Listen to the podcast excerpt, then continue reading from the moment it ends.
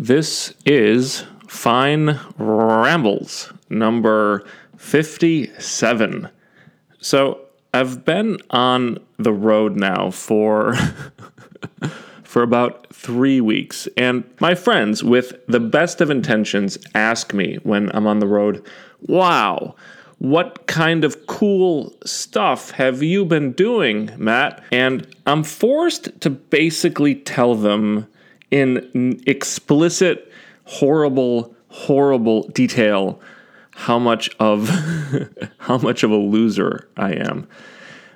And admit the truth that I tend to drive into a city, walk around a bunch, find the YMCA, the grocery store, and the coffee shop, and then basically spend the rest of my time either going to the gym, buying food, cooking food, getting a coffee, wandering around a couple of the neighborhoods before I get tired, and then going home back to the Airbnb and essentially cooking and watching television. Bum, bum, bum. Very, very exciting. And of course, this is exactly what I do when I'm at home. I think it begs the question why? Why do you even travel, Matt? If you're if you're not going to go do the things that are known in that city, if you're just going to lay on the couch in a different city, different city, different couch, same Netflix account, why are you going to travel? It doesn't make any sense. And, you know, I have to agree with that. I was in New Jersey a couple days ago and I just had this phenomenal time. A friend of mine has a friend who lives out there, and we drove out and basically spent the day doing something that I don't ever do. There was no television, I didn't have my phone on me. basically, we spent the day doing manual labor jobs around this guy's farm. And then we had an amazing dinner and, you know, got drunk. And it was such a different change of pace. You know, that's what I say I want to do when I go on the road, and yet I don't do it. Maybe I'm doing the vacation thing or the travel thing completely wrong. It's it's a busman's holiday. And maybe and you know, you know, part of that is me just being an enormous hypocrite. You know, I talk about the value of localism and, you know, how communities are weak and how we spend too much time creating routines. And then here I am doing exactly the opposite of what I think is healthy and essentially the right way to go. And maybe, you know, maybe I'm just so brain dead that it's going to take me years and years and years of messing up before I can teach myself the same lessons that I think are so obvious when I look at other people. And that's and that's okay, right? Like how can I put this? Everyone's path is different or it should be everyone has to take their own path. And hopefully, those paths, which often may look like they're going in the worst of directions, they're going downhill, they're going into the dark, they're going around and around and around in circles. Hopefully, those journeys are necessary. I don't believe that regret is healthy at all.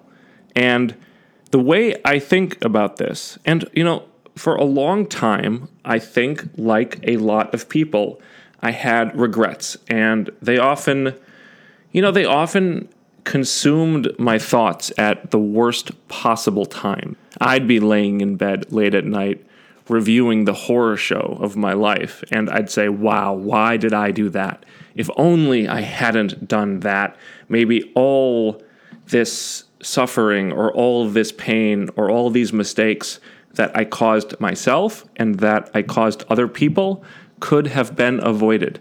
And I don't think that's a healthy approach. I don't think it's a pragmatic approach. Instead of regret, I think you really have to ask yourself this question Do I like who I am? Because if you do, if you actually like yourself, then the path that took you there, no matter how awful, ended up in a pretty good place. And you know, I'm not saying I'm not saying like ignore the problems that you've caused other people as long as you have self-esteem at the end of the day. That's almost the exact opposite of what I'm trying to say. And that, of course, means I'm explaining this very poorly, right? So I apologize. But like, if you're in a good place, that probably means you're doing pretty well, not just for yourself, but for your family and for your friends and for your community. You know, these expanding bullseyes that, you know, that, that go out from you, essentially. I mean, if you're being selfish and self destructive and focusing only on yourself, the odds that you feel good about who you are are really, really fucking low. Okay?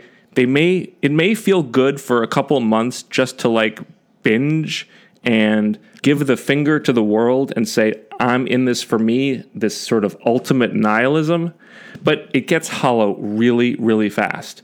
And if you don't start to care for the people in your life you will start not to like yourself. And, you know, I know that kind of goes against some of the popular wisdom of today, which is a very narcissistic, self esteem, I'm good enough culture.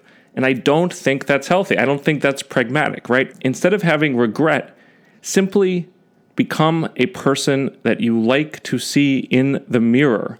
Don't think about the past, right? It's the past no longer exists. And how can I put this? The memories that are driving you crazy are not there to drive you crazy. That's not their purpose. They are there to help you get better. And again, it's great to talk about this stuff out loud because you learn what you actually actually think. If I touch a hot stove, that pain is a good thing it makes me take my hand off the motherfucking stove and it helps me keep my hand. If I don't get that pain signal, I'm going to leave my hand on the stove. And yet we get angry at the pain signal when it's really trying to help us. And, you know, I've talked about this before, but Johann Hari's point about depression is the exact same thing. Depression is the pain that you feel when you're touching a hot stove, only it's a message most of the time, most of the time, from your brain telling you there's something wrong with your life, examine it. And regret is the exact same idea, right? It's these negative memories that you can't let go of and that make you feel like shit. Don't feel like shit. Change who you are. If you did something wrong to someone, make amends. Act in a way that makes those memories no longer relevant. In my own life, I've seen this on numerous occasions. Things that ate me up inside for minutes, hours, weeks, years. And I then went and tried to make things right. And often that was as simple as an apology or just stating to someone what I thought I had done wrong or saying the truth when I had been lying for a long time. And man, that is hard, hard, hard to do. I'm not minimizing how hard that is. But the clean feel afterwards doesn't just make you feel good, it gets rid of all of those bad memories. Or at least they have their they have their volume turned down. Okay, and uh, and tangent. Here are two really quick stories just to give you a sense of what it's like for me to travel. So I'm in Williamsburg last week, and I need to park my rental car for a couple days. So I go on SpotHero. I find a parking garage and I go there and there it is there's a sign over the entranceway and it's a valet parking garage so he writes me a little ticket, he takes my keys, and he drives off with my car. And I'm walking to my Airbnb feeling very proud of myself. I've never done that before in New York. And I was like, not so bad. Thank you, SpotHero. And then I'm getting clo- I'm getting closer to my Airbnb, and I realize, hold on a second. I just gave a total stranger my car keys and my car that has almost everything I own in the trunk. And all I have is this little piece of paper. How many ways could this go wrong? I could, being the klutz I am, lose the piece of paper, and then I go back and I say, I'm sorry, I lost the piece of paper and you have my car keys. And he'll be like, well, yeah, tough, sorry. The other thought was, what if this is just a scam, right? What if they move around every couple weeks and they toss up a $5 sign that says parking, and then incredibly stupid suckers like myself walk up and hand them the keys? And then they drive my car or my rental car two blocks to a chop shop. And by the time I call the police, the car is long gone. The cops don't care. All I have is this little ticket.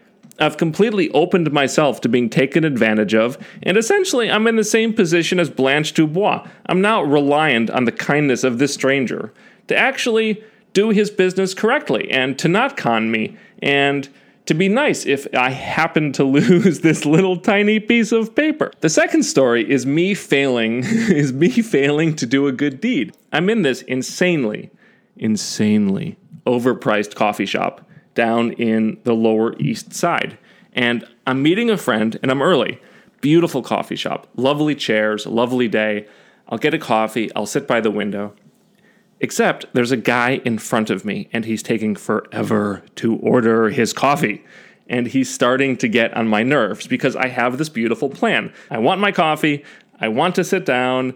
Why aren't these things happening? Rawr, rawr, rawr, rawr, rawr, rawr and he's getting upset because, well, he's getting upset because the coffee is so bloody expensive. And he's like, How much do you want for this cup of coffee? And it's like, you know, it's like a latte, it's like $6. And he's like, blah, blah, blah, blah, blah, blah, blah, blah, blah, blah. And, and the barista's like, Look, dude, I make twelve fifty an hour. Um, I don't put those prices up on the board. You think this is my business? No. Don't give me grief just because my owner has figured out a way to charge $6 for coffee and milk. And so finally, the guy in front of me relents and he's upset, but he hands the guy his credit card. And the barista, who is beet red at this point, very politely hands the card back and says, I'm sorry, sir, we only take cash. And this guy goes to DEF CON 1. and there's like there's like there's F bombs going off and there's hand motions and you know, at this point, I still don't have my coffee and I'm still not sitting by the window. I'm like, you know what? I'll be a good person. I'm going to be a good person. And I'm, you know, I'm proud of myself before I even start to move. I'm congratulating myself before I even act. And I go up and I say, you know what? Let me get this for you. It's an expensive place and it's stupid they don't take credit cards, but it would be my pleasure to pay for your coffee.